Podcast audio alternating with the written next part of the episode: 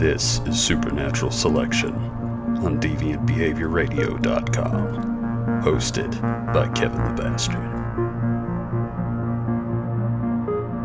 All right, ladies and gentlemen, welcome to the latest episode of Supernatural Selection. Again, I am Kevin the Bastard, and I am happy to have once again with us the uh, the Jack Hanna of the show, Mr. David Davis. I, I prefer uh, the title "Not So Bastard," but I'll take Jack Hanna of the show as well. Yeah, but uh, I'm I'm just so happy to have you back. You are so responsible for getting this show started. I am so happy to have you back. And we're going to talk about one of my favorite UFO incidents of all time, the Hopkinsville Goblins. Now, David, you're going to be presenting this episode, and I really appreciate that because this is this is like your bread and butter. This is your thing, right? Yeah, I'm just kind of obsessed with this story. It's one of my like all-time favorite like UFO encounter stories it's just there's so much going on. It's so cinematic. It's perfect. Oh, absolutely! It is a fantastic story. It would make a great movie. I'm a little surprised it hasn't been turned into a movie or an episode of the X Files at some point in the past. Uh, it was um, it was an, an episode of the Project Blue Book show that was on History Channel for like a season. Oh, I've got to check that show out, man. I know it's about like J. Allen Hynek and someone else. Yeah, I think and, I think uh, the guy who plays Littlefinger from Game of Thrones plays J. Allen Hynek. Oh, really? Think so. I think so. Oh, that's amazing! I can't wait to check that out. Yeah, we'll have to give that a try. Yeah, um, but like I've been obsessed with the idea of checking out that show because I love J. Allen Hynek because he's just one of those dudes that started out as a skeptic. He invented the swamp gas excuse and then looked at the ones he couldn't solve and was like maybe there's something going on here. It's more than swamp gas. It's definitely, definitely not that swamp gas. So, David, let's talk about these Hopkinsville Goblin boys. All right. So, what do you know about them? Just real quick. Oh, I know. I know quite a bit. It's basically a siege situation where a family was hanging out playing cards, and uh, they saw a meteor. Uh, somebody saw a meteor, and then goblins showed up and started attacking the house. And they showed up in town talking to the sheriff, and the sheriff was like, "Well, these guys are obviously scared." Mm-hmm. So yeah, it's definitely one of the more interesting UFO invasion stories. Yeah, uh, you you pretty much hit the nail on the head with it. I also compare it to Waco. We could call it UF Waco. That's great. I love it. So yeah, basically the the Hopkinsville Goblins. There's a bunch of names for this incident, but they're part of what's been called the uh, Kelly Hopkinsville encounter. Although it's also been called the Hopkinsville Goblin case and the Kelly Green Man case. But the Green yeah. Man the Green Man thing is like a separate thing. We'll talk about that in a little bit. But what yeah. it was is this uh, close encounter event in 1955, uh, somewhere between the unincorporated township of Kelly and the town of Hopkinsville in Christian County in Kentucky. So this is like a uh, South story, you know, and it, yeah, all the characters are very much in line with what you would expect from Kentucky, which is fantastic. Oh God, no! I love the idea of all these. I mean, here's the thing: as like people always talk about like rednecks being like these unreliable sources. I'm like, dude, this is perfect because they don't really have the intelligence and imagination to make this stuff up. Mm-hmm. And that'll that'll play out. Um, uh, not to insult all people in Kentucky. Oh, absolutely not. That that'll play out in the story as well. So uh, this case is particularly important to ufologists, you know, because it's one of those most highly documented like close encounter situations, and it's also mm-hmm. like in popular culture and ufology, it's like the codifier of that little green man trope. But yeah. again, we're gonna have to kind of get into that because these things were not green. So we'll, we'll talk about that a little bit later. Yeah, no, we'll we'll definitely get into that because it's it's funny how stuff will like evolve like that. It's like a game of telephone. Um, and so the reason the story is cool to me is that, that it's it's entirely a siege story. Like it, it's like a Hollywood film. You know, this this family being attacked at their homestead by like aliens for several hours um, just fantastic, fantastic narrative that like someone really needs to capitalize on. Oh, I swear to God, man, it's amazing. It reminds me of uh, the sequel to E.T. that they were working on, where it's called like I think it's like Night Siege or something. It was about aliens attacking the house, and E.T. shows up to rescue them. and it's the same general idea, and I really think someone needs to capitalize on this, like your idea for the comic script with like the pickled alien arm. That is just like such a great idea. It's like you, like I said last time, you gotta kiss the arm if you don't take a sip of that there whiskey. Well, and you know what's funny is I was kind of writing this uh, episode. I was also thinking about that potential like story and like um, trying to figure out a way to get the people into the mines to deal with like the um, silver object. And I, I have some ideas, so I'll talk to you about that later. But definitely, like, Oh, great. I, I think we need to collaborate on this because Oh, I'd love to. yeah. Um, so, uh, my main source for this episode is uh, a book, uh, more of a report, uh, Close Encounter at Kelly and Others of 1955 by Isabel Davis and Ted Bloecher. Um, Mhm. I also kind of like went to history.com and a few other websites just for like an overview and to make sure that I was getting the order of events right. But most of my Yeah. research is pulled from that incident report by Isabel Davis and Ted Bloecher. And I'll, I'll talk a little bit about the origins of that in a bit as well. Yeah, and this is this is a great case to go over because there is so much information about it. There's like direct sources. There's like these stories that came out afterwards that say they're like, oh, there's like 14 of these guys, and there's only like maybe four of them. So You know, and, and the other thing is, like, with the big cases in ufology, uh, like, number one, you have Mothman, but, like, close to it, with number two, it would probably be this Kelly Hopkinsville incident. Uh, it's just Oh, one of those, like, if you have a pantheon of the greatest cases, at least these two are, like, right there at the top. yeah. Uh, so do we want to start getting into the incident? Oh, absolutely. Let's get going on this thing because this is this is something people know need to know about, and I just want to go ahead and restate that. Uh, like our first episode was 30 minutes, but like these episodes will go on as long as they have to.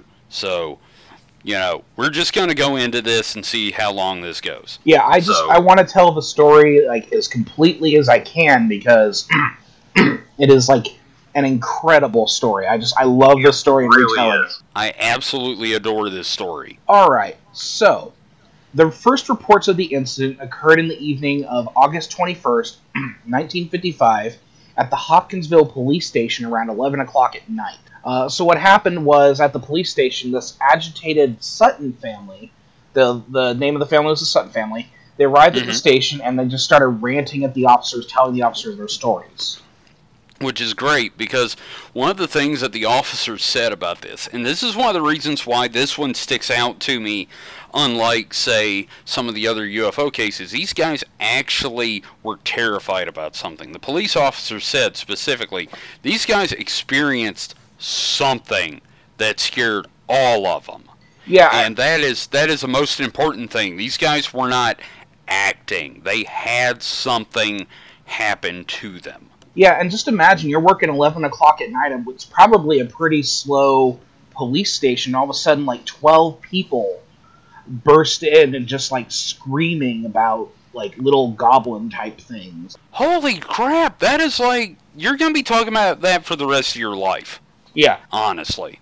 So uh, about the family, like the family, as I mentioned, uh, there were at least 12 people involved in this, like what they call this family unit. So the Sutton Mhm. family was very large. There were about five adults and seven children who were witnesses to the um, to the event at the farmhouse. Mm-hmm. So the family, like the term family, I I don't know if it's necessarily like a misnomer because it was kind of like two different families living together. It seems. And that's the thing about broods. They always end up being like multiple families, but you go with one name because holy crap, who wants to keep track of all that? You know what? You're so right. I wish I would remember the word broods because that is like the perfect description for this, and it also fits in with Kentucky. So, um, Yeah. so so part of the whole uh, Sutton brood was uh, the Lankfords. Now the Lankfords, uh, that family was headed by uh, the matriarch, who was a widow, uh, Glennie Lankford, and uh, she had her kids Lonnie, Charlton, and Mary, who were I think like seven, nine, and twelve accordingly. Mm-hmm. Uh, you also had Glennie's two sons from a previous marriage, who were like the Suttons, uh, specifically, like the titular Suttons.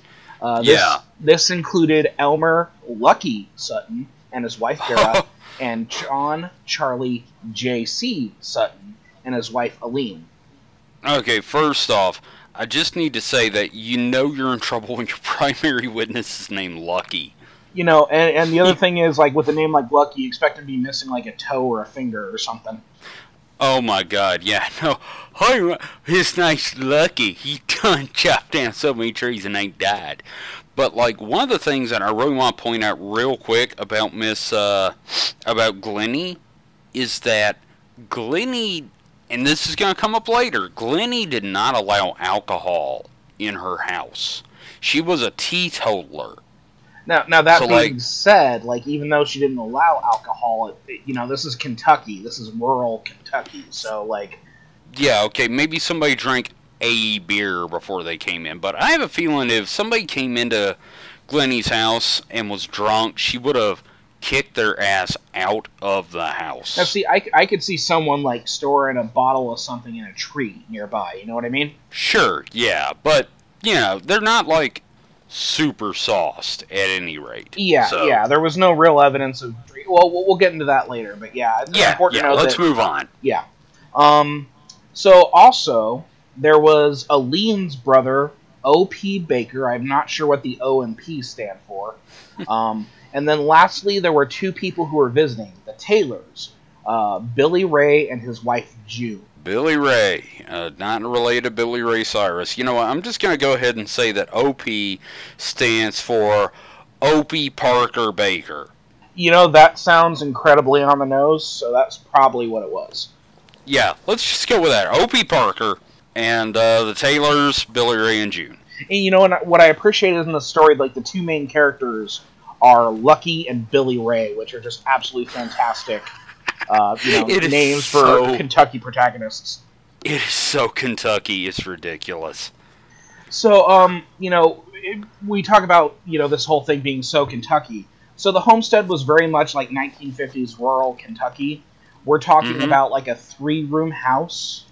Um, you know, and there was no running water. There was no telephone, radio, no television, or books because you know books are Satan's vessel.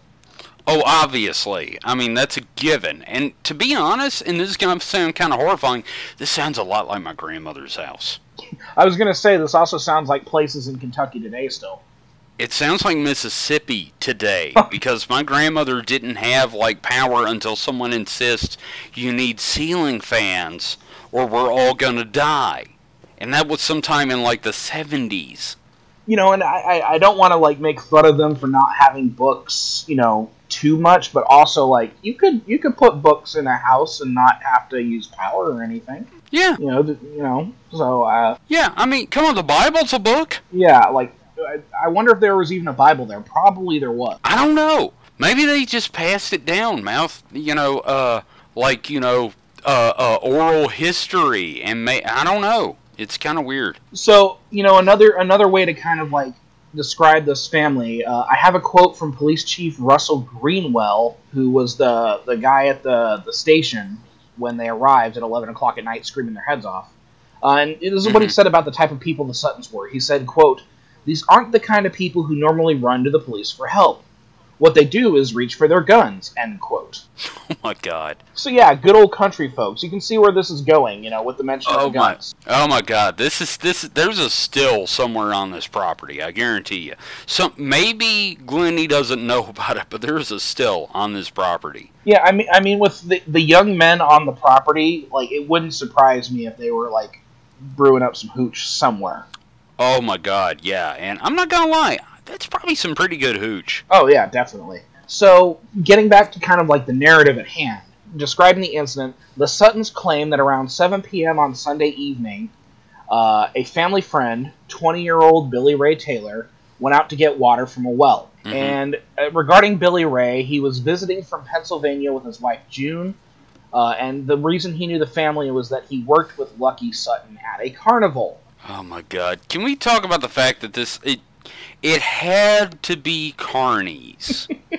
you, you know, um, no judgments. Uh, you know, I- No judgments, but like seriously, this is some traveling people of questionable uh, moral fiber traveling around, setting up like deadly rides and and scammy stuff, and then of course they see the aliens. you know, um, you know, and that I think that Carney background definitely uh, you know factors into what happens after the event. But we'll, we'll talk about that later. Oh, oh yes, please.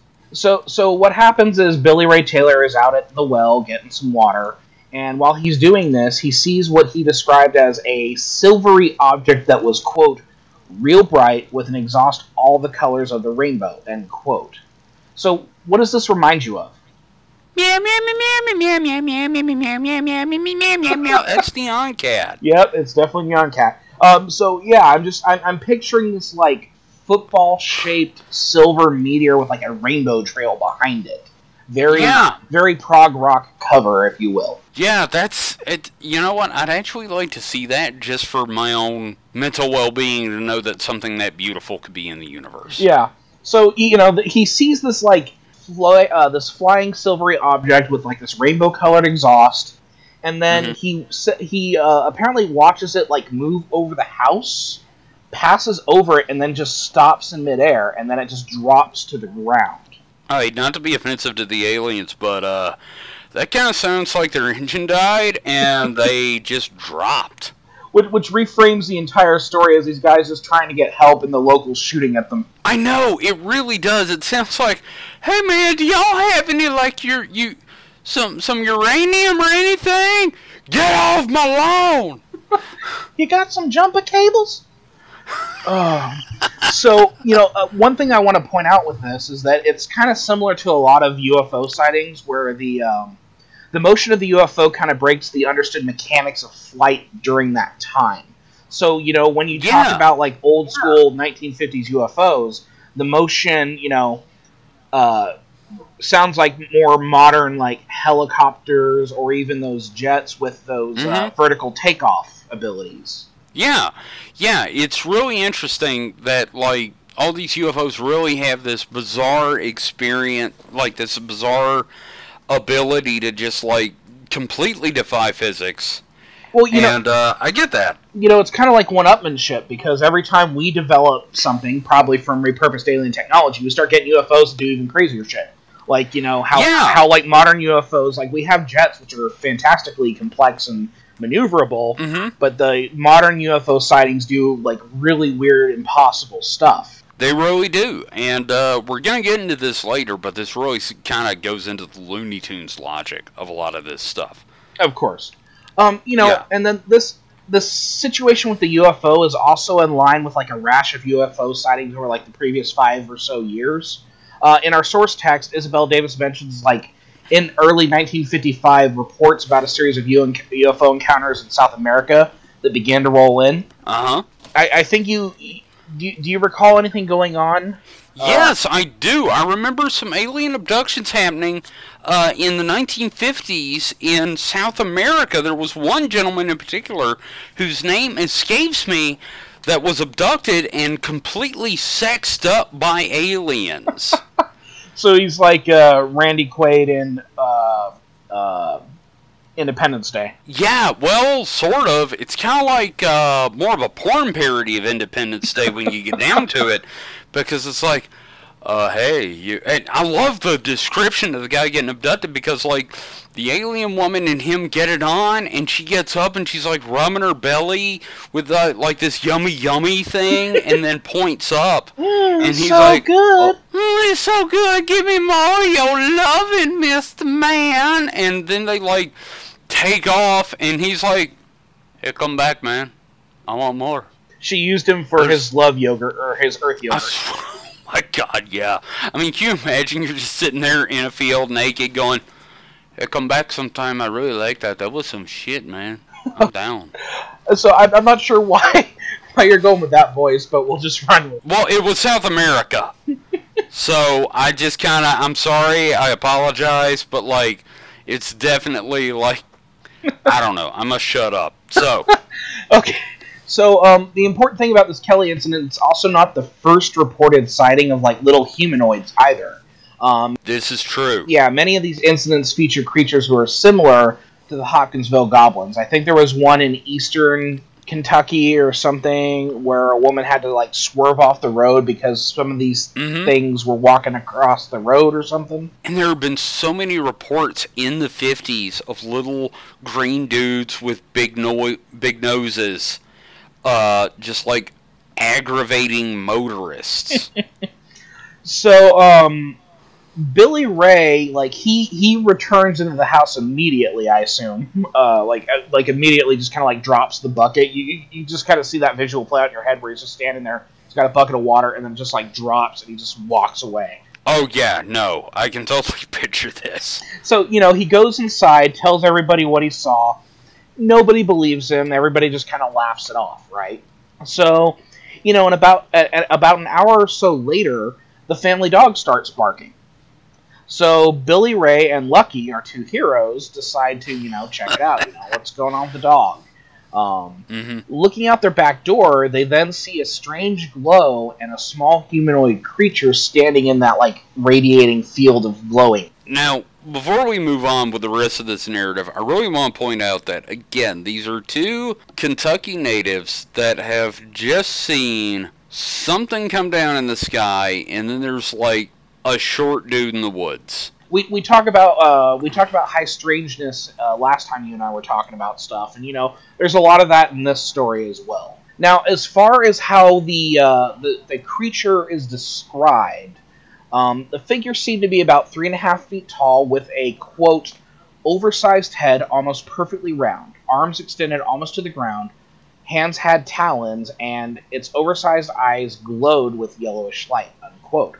They also said that the body sh- uh, shivered like a silver metal, and then later drawings by the witnesses would also include large, pointed ears, giving them that kind of like goblin appearance. And like, if you look at the the illustrations, like the illustrations are fantastic. I love the look of these things. Oh, there are so many great illustrations by these people. Yeah. So, you know, they see this like little humanoid thing standing in front of like a, a glowing field. So their first impulse is to grab their guns. they had a, uh, 20 gauge shotgun and a 22 rifle. I don't know what that thing is, but it ain't breathing my air. Exactly. God damn, that is insane. I mean, like this is this is like your first experience with an alien species, and like their first experience with humans, and your immediate response is that thing has to die. Well, you know, I I don't blame them because I'd get freaked out if I had a gun. I'd at least have the gun on me. I mean, I'll say this: if I'm in, living in rural Kentucky with a gun, yeah, okay, sure, I'm gonna shoot the fuck out of that thing. you know, it's um, I, I I understand grabbing the guns, but it's just also very, very, very funny to think about. That yeah, that's the first impulse, which I get, but it's also we can we can also laugh at that. Yeah, no, totally.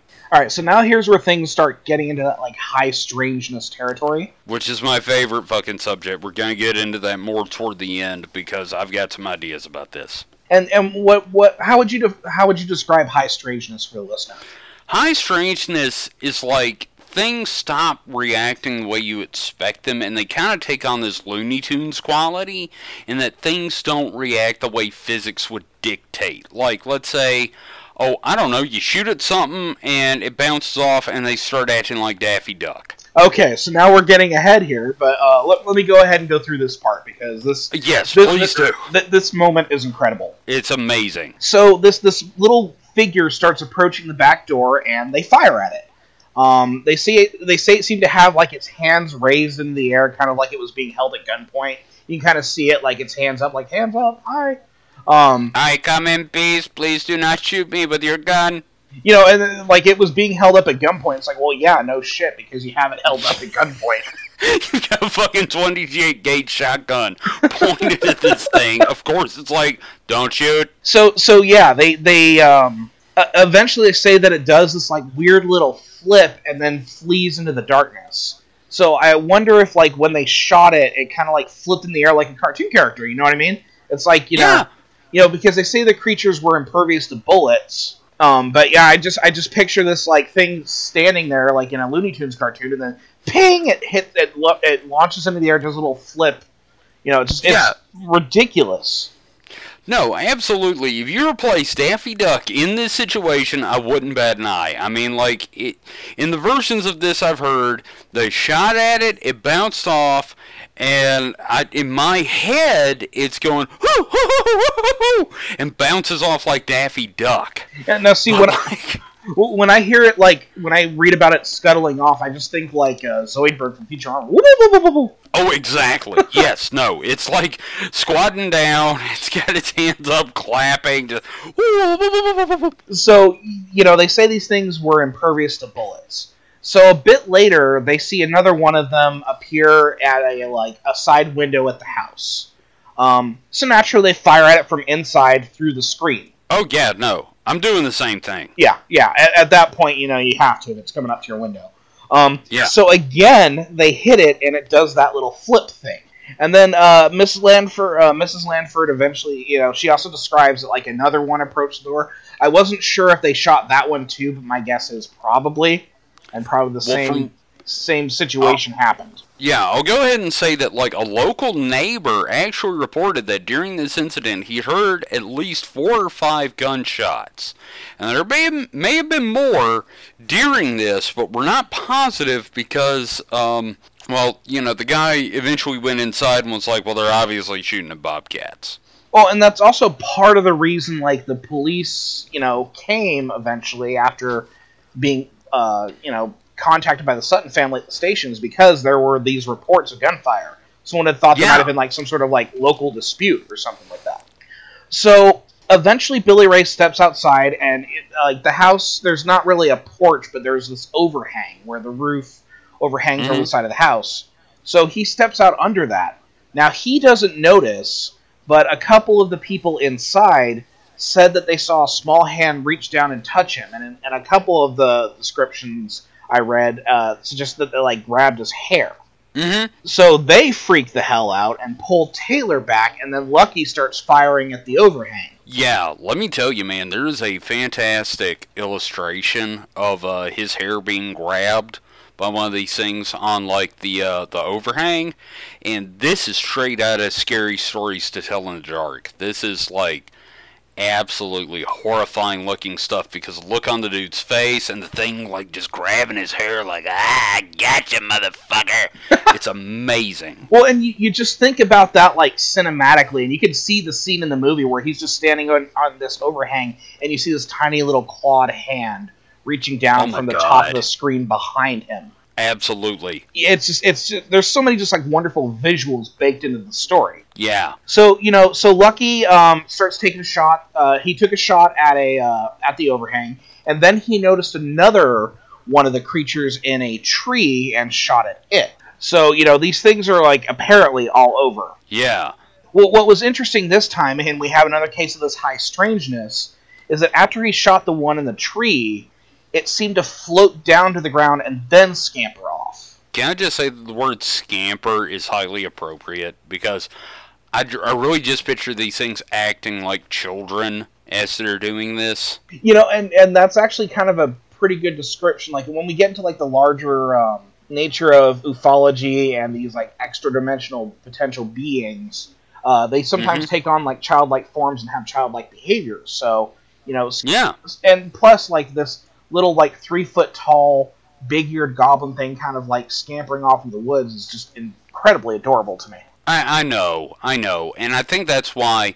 You know what? We'll come to that later. We'll talk about that later. I've got something in mind specifically, but I know you mentioned this later, so let's move on.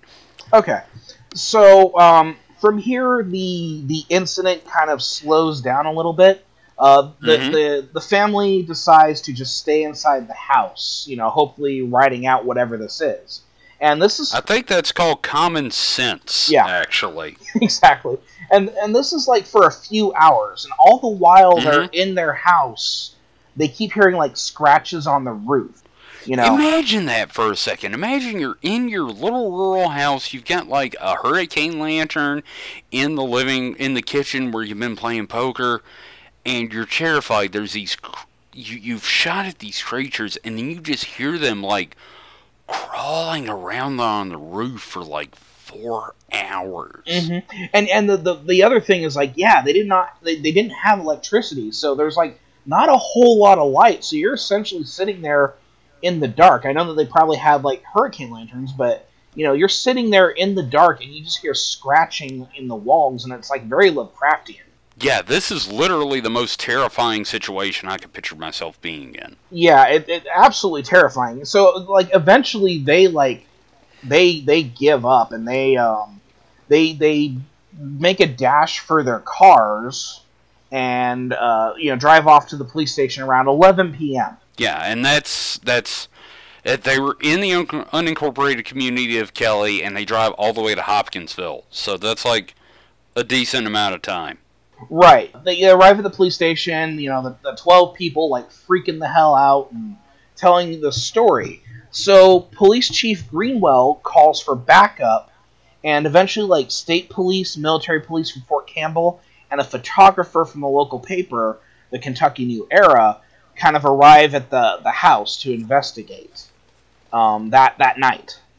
Mm-hmm. You know, and, and they find like shell casings, but little else. No sign of the goblins. No footprints. No scratches on the roof. Mm-hmm. Um, but what they do, uh, they, also what they uh, they don't find like signs of drinking. You know, which is important for a situation like this. If people tell Absolutely. you, oh, we if we saw goblins, like okay, so how much have you had to drink?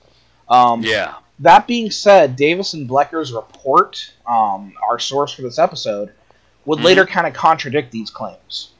As I said, yeah, definitely. The matriarch of this brood was a teetotaler, and she would not allow alcohol on her land. Now, they did say they found like two beer cans of indeterminate age, which means somebody had like a beer, which you're not going to hallucinate goblins on like one can of Budweiser. Right, and also like I don't know how large this homestead was. I'd imagine fairly sizable so it could have yeah, been I mean, like a you, local kid going out into a field to have a beer. Yeah, exactly. I mean, like they didn't say it was like near the house. They just said they found a couple of cans of beer. And also, this is like you said, it's gonna be a sizable homestead because like these people are like kind of self-sustaining because they're rural. They've got farmland. They probably have some livestock. They probably have a garden, and there's got to be enough room for all that. Exactly. So you know uh, they, they don't find a whole lot of evidence uh, when they, they check out the place, but one one element that kind of helps to corroborate the story uh, was the drawing uh, were the drawings that they had the adult witnesses do.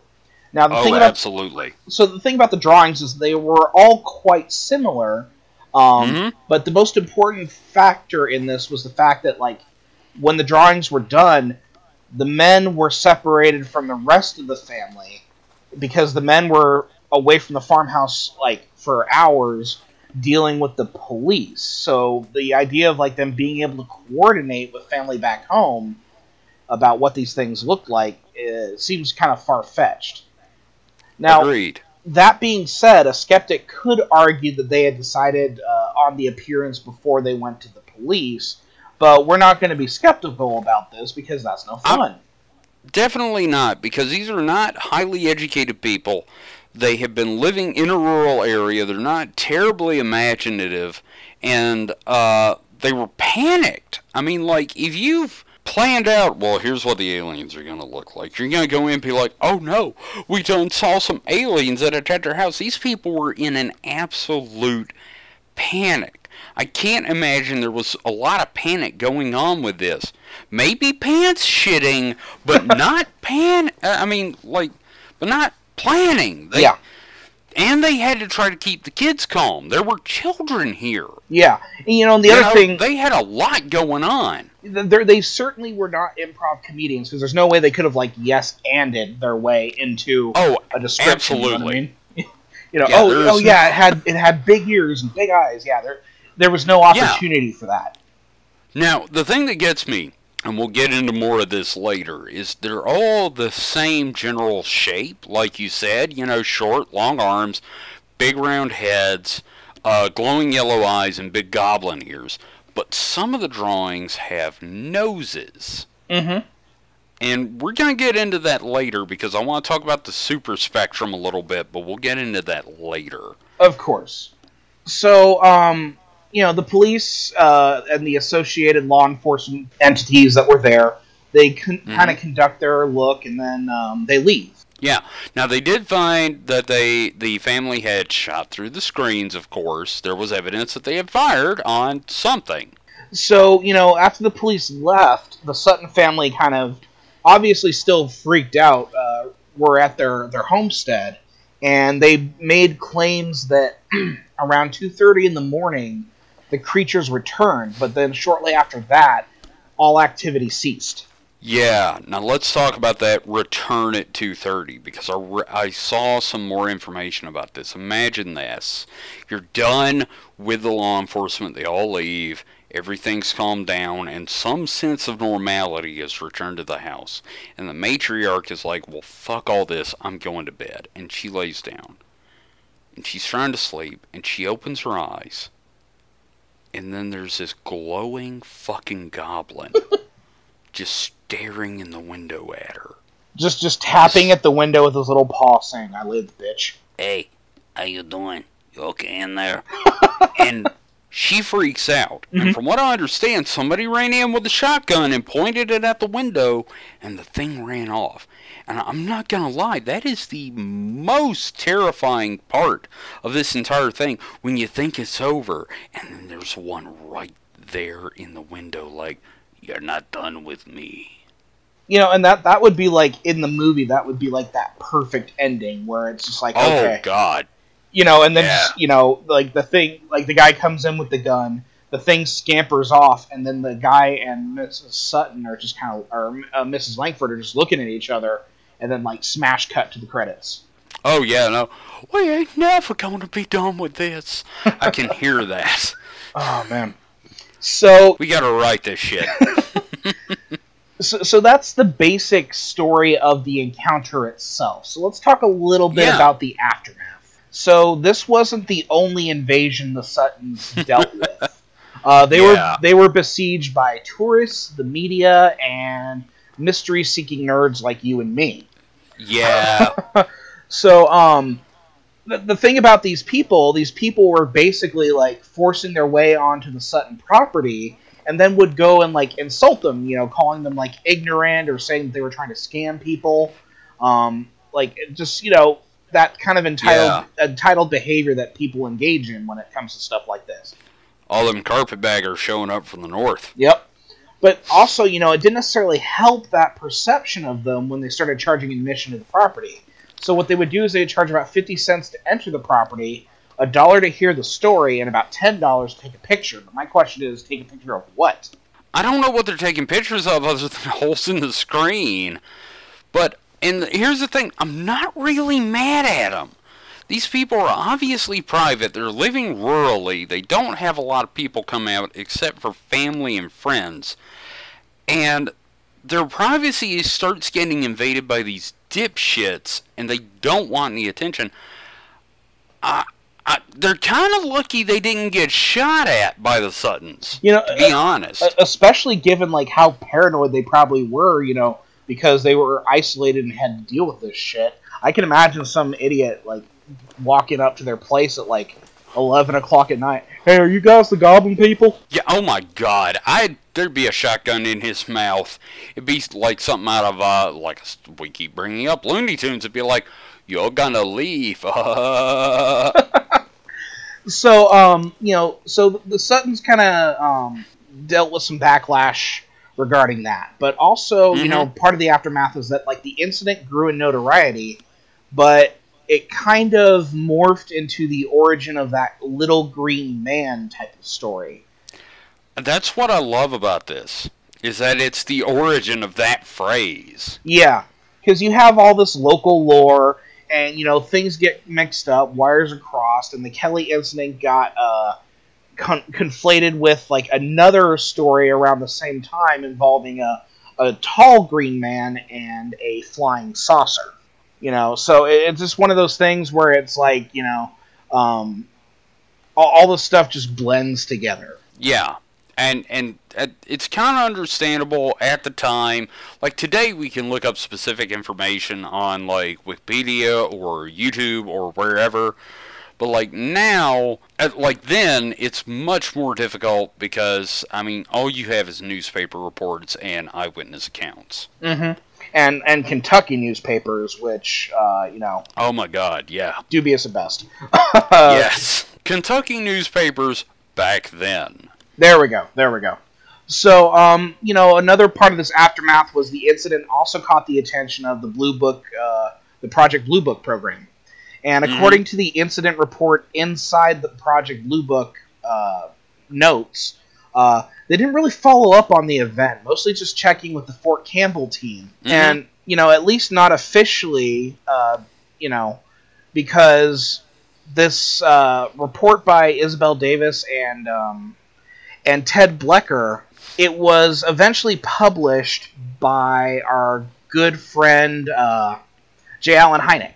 Yeah, and let's talk about Jay Allen for a second. Mr. Hynek, uh, fantastic researcher, eventually turned over a new leaf and became like a believer in the concept of UFOs because of the small percentage he couldn't explain. But this was old school J. Allen Hynek, the inventor of the concept of swamp gas being illuminated.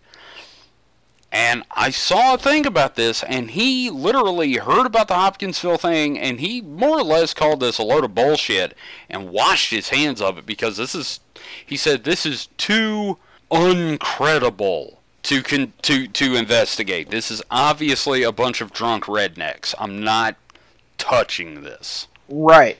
Oh, and then another weird thing about the situation was that um, there there's some indis- indiscrepancies with the military presence at the time because the the the military police on site that was called for assistance was the Air Force, but Fort uh, Fort Campbell was an army base.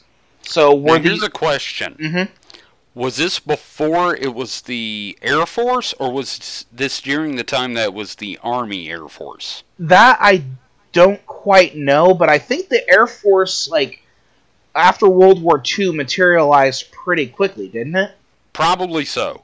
Which that is really freaking weird. Which, which makes you wonder if perhaps, like, maybe it could have been like the Men in Black or something. But there's no, there's no, um, If it was Men in Black, it was legit Men in Black in the sense that it was government suits showing up, not like the weird Tulpa guys that show up and are like, "What is that pen? Can I have that pen?" you know, and then if if that was the case, you know, if, if you're more conspiracy minded, like we can sometimes be, like Yes. maybe maybe the fact that these weren't necessarily these weren't necessarily military police, but mm-hmm. perhaps CIA, and then perhaps there's a reason the Project Blue Book said it was a hoax or it, it wasn't like legitimate was because they're trying to like keep that the legitimacy of this event buried or something like that. You know, it's just you know for, for those of us who are more conspiracy minded. Mm-hmm. So you know, in that regard, the uh, the this this Kelly Hopkinsville incident like went down in popular culture and UFO lore as a major major component. And um, one of those like little modern day aftershocks of this is the charming little Kelly Little Green Men Days Festival, which promises quote food, fun, aliens end quote. Um, so unfortunately, the 2020 festival was a casualty of our current pandemic, but it looks like uh, this August they should be back doing their Damn little festival. Why is, why is it every time we do this, I want to take a road trip?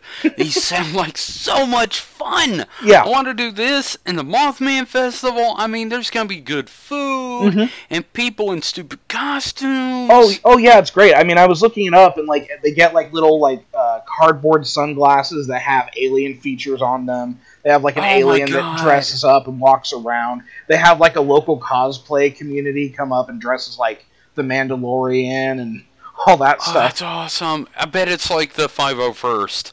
yeah, that it would be- just it just looks like so much fun, and I, I would love to do something like that. Like I, I want to do Oh a, a-. I want to do a road trip where it's just let's go to these weird frickin' festivals for ufology and uh, like high strangeness encounters. Absolutely. I cannot tell you how much I want to go to one of these things. It sounds like so much fun. Yeah, they got like live music and food and everything. It's great. I know it's just so freaking amazing. I just we, we, we'll figure it out. We're gonna do this one day. I promise. We're gonna do this, and we're gonna record like live at the thing. Like I, I think you could probably do an entire fun episode where it's just here are all these weird little festivals that crop up around these weird supernatural and you know cryptid encounters. Oh, absolutely. You and me, buddy. We're gonna do this. Plan out the road trip, give people an itinerary, like figure out what dates, so make sure you can like hit them all, uh, and see if anyone's willing to take that challenge because that that's Yeah. incredible. Um, you know, as far as other pop culture uh, references, obviously like the whole Little Green Man thing. We talked about the uh, History Channel's Project Blue Book show, but um, also one of my favorite Pokemon, Sableye, is based on the Hopkinsville Goblins. I noticed that. I saw a lot when I did a search for images of the Hopkinsville goblins to explain this to one of my coworkers. Sableye kept coming up, and I was like, "Holy crap! I forgot about that." And the Japanese are obsessed with American UFO UFO stuff. Like there are so many pop culture things they do of like the uh, the like the Hopkinsville goblins and like the Flatbush monster and all that stuff. And only It's amazing. you know, and only most of it is porn. So I think uh, you know, you'll, Yeah, statistically, you'll find some good stuff. But um, Yeah. no, but no, it's also kind of cool. Like you know, they they really kind of like paid attention to like the, the creature when they designed it because the the Mhm. shiny version of the Pokemon uh, is green. Oh, nice. Yeah, so they're doing like that, uh, like the little green man thing.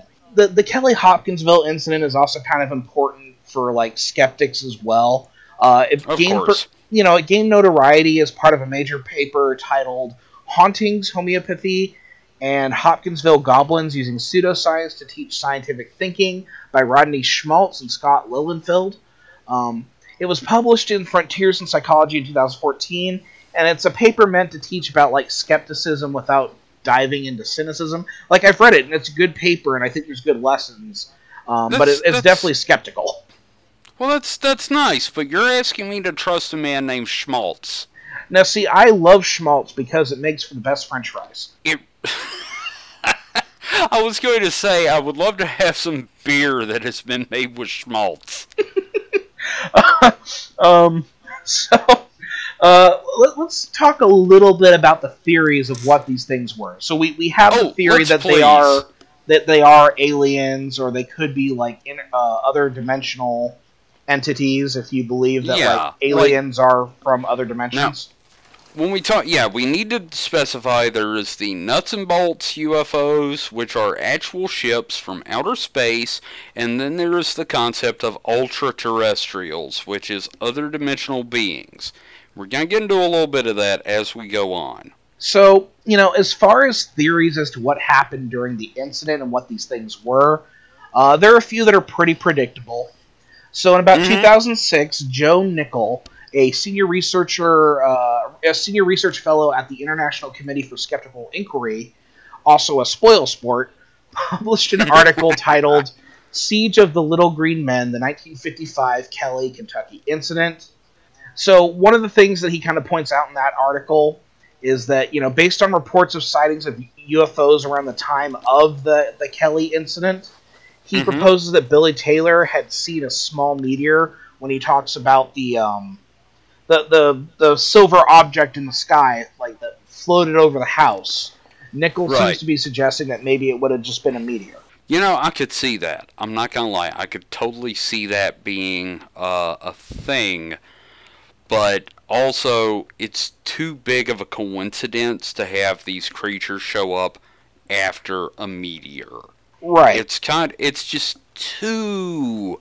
It's it's too perfect. Right. You know, and then another thing, like Nickell unimaginatively suggests the aliens were possibly birds. You know, nine times out of ten, if there's a cryptid, someone's gonna say, "Oh, it was a bird." You know, it, an was, it was a sand It's crane. specifically an owl. Yeah. So specifically, Yeah. he said the great horned owl. Now, in in de, in his defense, you know, the the great horned owls tend to be very large birds, and their features Mhm. can be matched up with the depicted elements of the goblins. Um, we're talking like the horns can easily be misinterpreted as ears.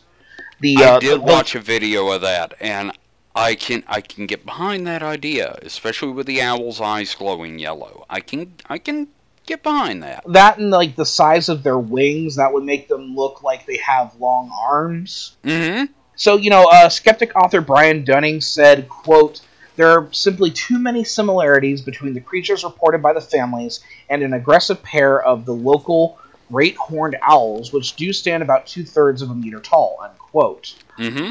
I did hear that they could have mistaken the house as like a nest, saying that they were attacking the nest, trying to drive off the intruders. Which I'm like, okay, I could see that. Like, if I were not completely out of my mind, I could see that. Like, on, honestly, it's reasonable, but also it's not very Uh-huh. fun. No, it's not fun at all, and it doesn't really like. What are the odds of a meteor and then owl showing up on the same night? Oh, we know that it could have at least happened once. Sure. Okay. Once. But, you know, that's, like you said, that's not fun. But a couple of like super aggressive owls also seems kind of fun too. just these owls yeah. just just going crazy and being dicks to these people in this house. That'd make a good movie, too. Night of the Owl. Night of the Owl. Um, it's a real hoot.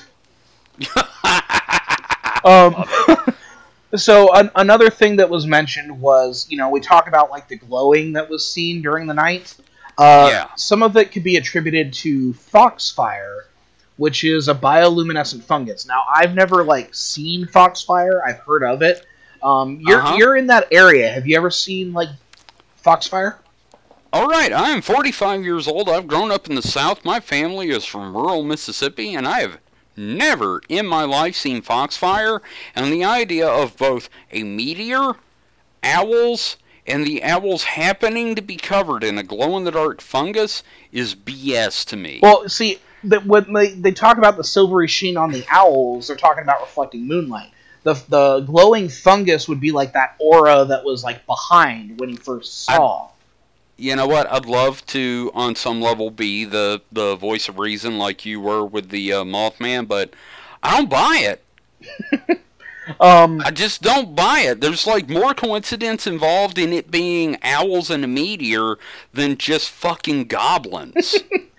um, you know, it, it's definitely like in, in trying to explain it, you have to like throw in all these other like weird coincidences, and it's oh that it's it, it seems like the simpler alternative is more complex than the initial answer.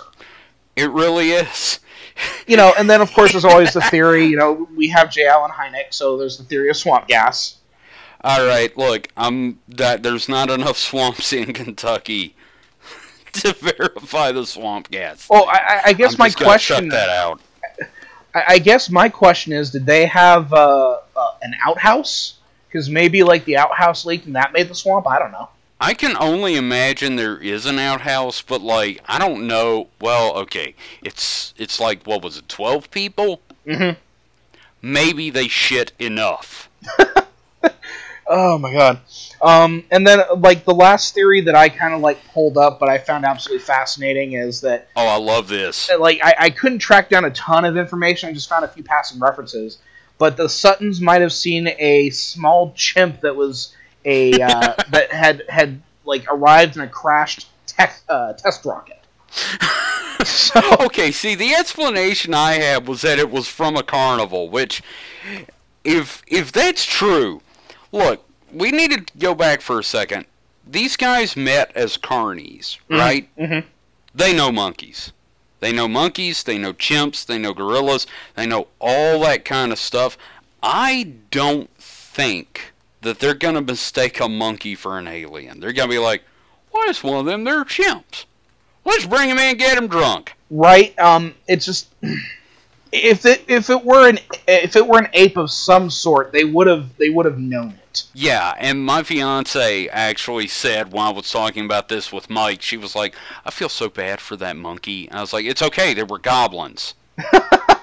yeah, I, I feel like we really need to go over the fact that, like, this really sounds, and I keep bringing this up, like the super spectrum, like the goblin dimension, as it were, the world Magonia, which if you have, if you have not read Passport to Magonia by Jacques Vallée, I highly recommend it because it links UFOs to the fairy folk. Mm-hmm.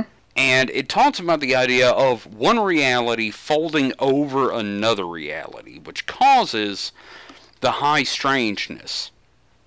Mhm. The super spectrum basically folded over this property, which explains the goblin's bizarre behavior, why no scratches were found on the roof, you know? Yeah. And also, like, if this had happened even a hundred years ago, the meteor would have been a sign of ill portent, and these would have just been goblins. Right. And then somebody would have found the newspaper report and been like, well, that's obviously a UFO. well, well, goblins are gnomes as well because gnomes were also kind of like a commonly cited Oh, thing. Absolutely. All the wee folk are basically like some kind of thing coming through. And this also, the. You remember I was talking about how some of the drawings had noses? Uh huh. What if some of peop- some of the people that saw these things saw noses? Right. Because what they're seeing is an entity, and the gap of what they're seeing is being filled in by their perception. So, like, some of them see a perfectly round head with these big yellow eyes, basically a real life version of the Sableye, and then some of them see, like, the little dwarf dudes with the big noses, like, used to get reported in the 50s. And I'm just saying that, like, it's all a matter of your personal personal perception. You're all seeing something, but you're not seeing the same version of that something at the same time. Right. And you know, um, I, you and I have talked about the web series Hellier before. Um, Absolutely. And, and I feel like we could probably do an episode on that. But thi- Oh, God, this yeah. this also connects to this whole idea because um, they start off initially kind of uh, investigating something similar to the Hopkinsville Goblins. Um, Mhm. but it kind of opens up to this larger super spectrum, um, you know, and then talking about like how these things may alter their appearance. It gets into the the, the Fey folk and everything like that, and it kind of Mhm. culminates with this uh, modern rite of Pan, uh, which Yeah. absolutely fascinating. And I, I just feel like we could probably do an entire discussion just on that because it, it Yeah. Because they also bring in the Mothman, and you know when when we did our first episode together, um, I had Mhm. talked about how like the Mothman seems to connect everything, and it's kind of the same does. thing. It's kind of the same thing with the the Hopkinsville Kelly incident, is that like all of these things have this connection. So I- you know, it's just um, if anyone if anyone listening hasn't seen Hellier, it's for free on YouTube. It's by uh, Mm-hmm. Greg and Dana Newkirk of Pro- or Planet Weird. Uh, definitely worth watching. Like it's like sixteen episodes across two seasons. Very It's a hell of a entertaining. show. Very very entertaining and very Mhm. creepy at times. Very creepy. It is. Now, I, I'm going to say there were parts of it where I was like, come on, man. But it was definitely entertaining as all get out. Mm-hmm. And I think they're working So- on a third season, so hopefully we'll get some more Oh, updates. I hope so. Yeah, especially like maybe it's going to be maybe we'll be able to do a Hopkinsville update. You know, depending on what they thought. Oh, I'd love to. I kind of hope they go after the Jersey Devil. Like you were talking about the Mothman and the Jersey Devil being linked. Mhm. One of the things I've been thinking about lately is there are these thin places in reality, like the tri-state area around Hopkinsville, like around Kentucky, West Virginia, that whole area is uh, a thin place because there's so many things that happen there. There was a Kecksburg UFO crash, Mothman, Hopkinsville, all that stuff, and then you have like the Bridgewater Triangle. hmm Well, and then you also have all those cave systems in that area as well. Um, Absolutely. Weird, weird area. Yeah, and we're, uh, just to let everybody know, we're going to do an episode on Skinwalker Ranch, me and Mike are. And David, if I could get you involved in that, that would be fantastic. I, I- know you're probably interest, interested in Skinwalker Ranch. You know, I, I'd be happy to be involved with that one. That one sounds like Oh, a lot yeah. of fun.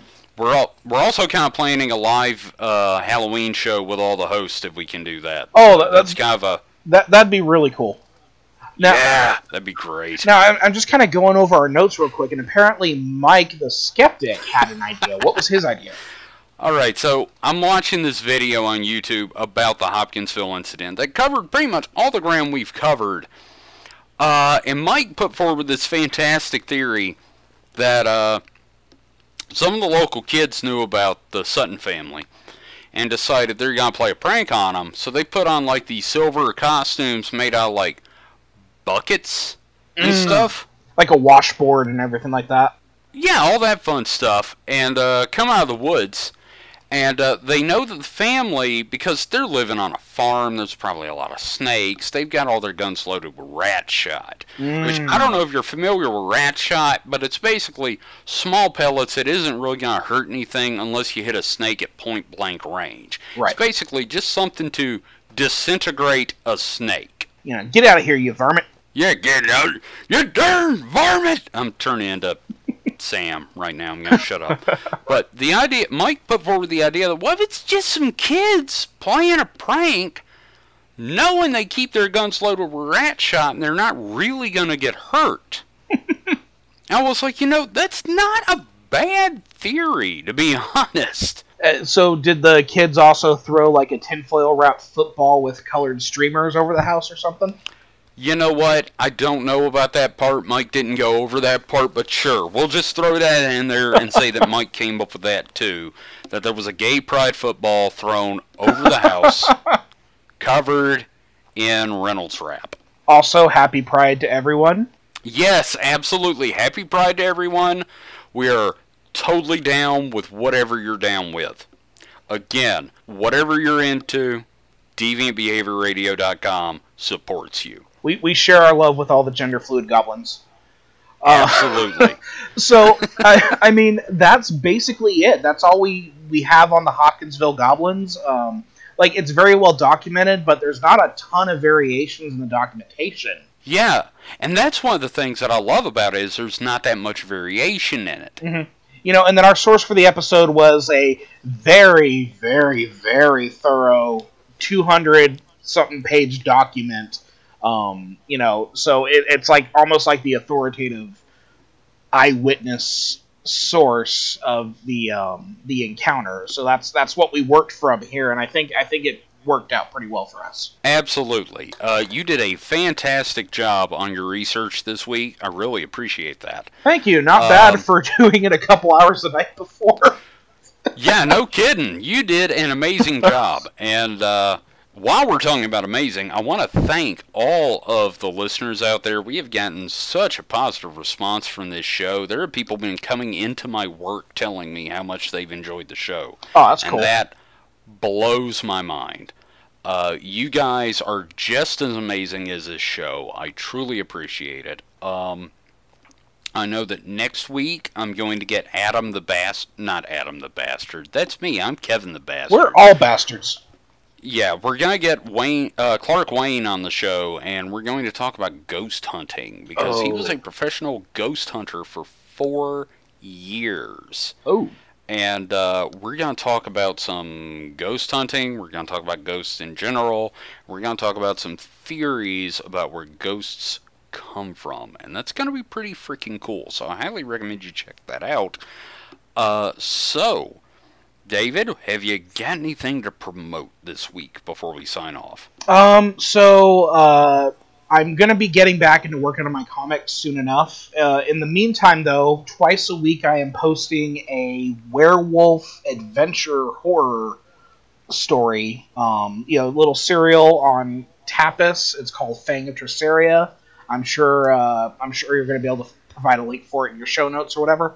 Um, Yes, send me a link and I will get that in the notes. and then I, I post the updates as they come out. So if you follow me on Twitter at HP Comics, so that's H is in Harry, P is in Peter, K is in Kite, O is in Octopus, M is in Mark, I is in Intelligent, and C is in Comic. Oh, no, I'm sorry, K is in Comic. Wow, I messed that up. Um, just yeah, follow me on Twitter. um, HPKOMIC on Twitter. Yes, that's it. Yeah.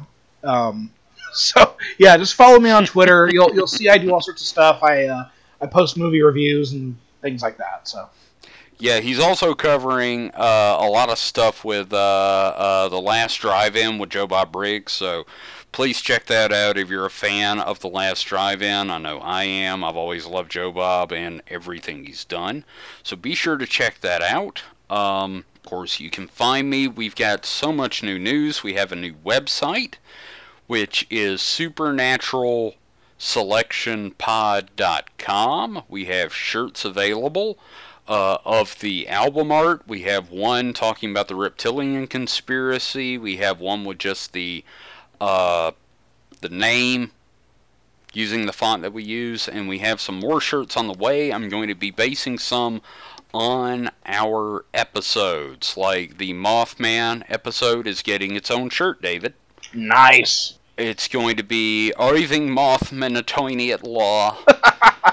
and uh, the second episode, we're going to get one of just an alien sitting in a garbage can with a lid on its head saying, Gina left me. And the uh, third episode will be Bob Lazar's head with lasers shooting out of his eyes. It just says Bob Laser. so be sure to check out those when they become available. Uh, we will also ha- we also have a Twitter account now, which is SuperNatPod on Twitter. And if you look for Supernatural Selection on Facebook, you can find us there. So, uh, and also, again, thank you for DeviantBehaviorRadio.com for being our major host and probably the coolest radio station you're ever going to hear. I'm also a DJ on there. You can check out my days on Tuesdays, Thursdays, and Saturdays for an eclectic mix of amazing music.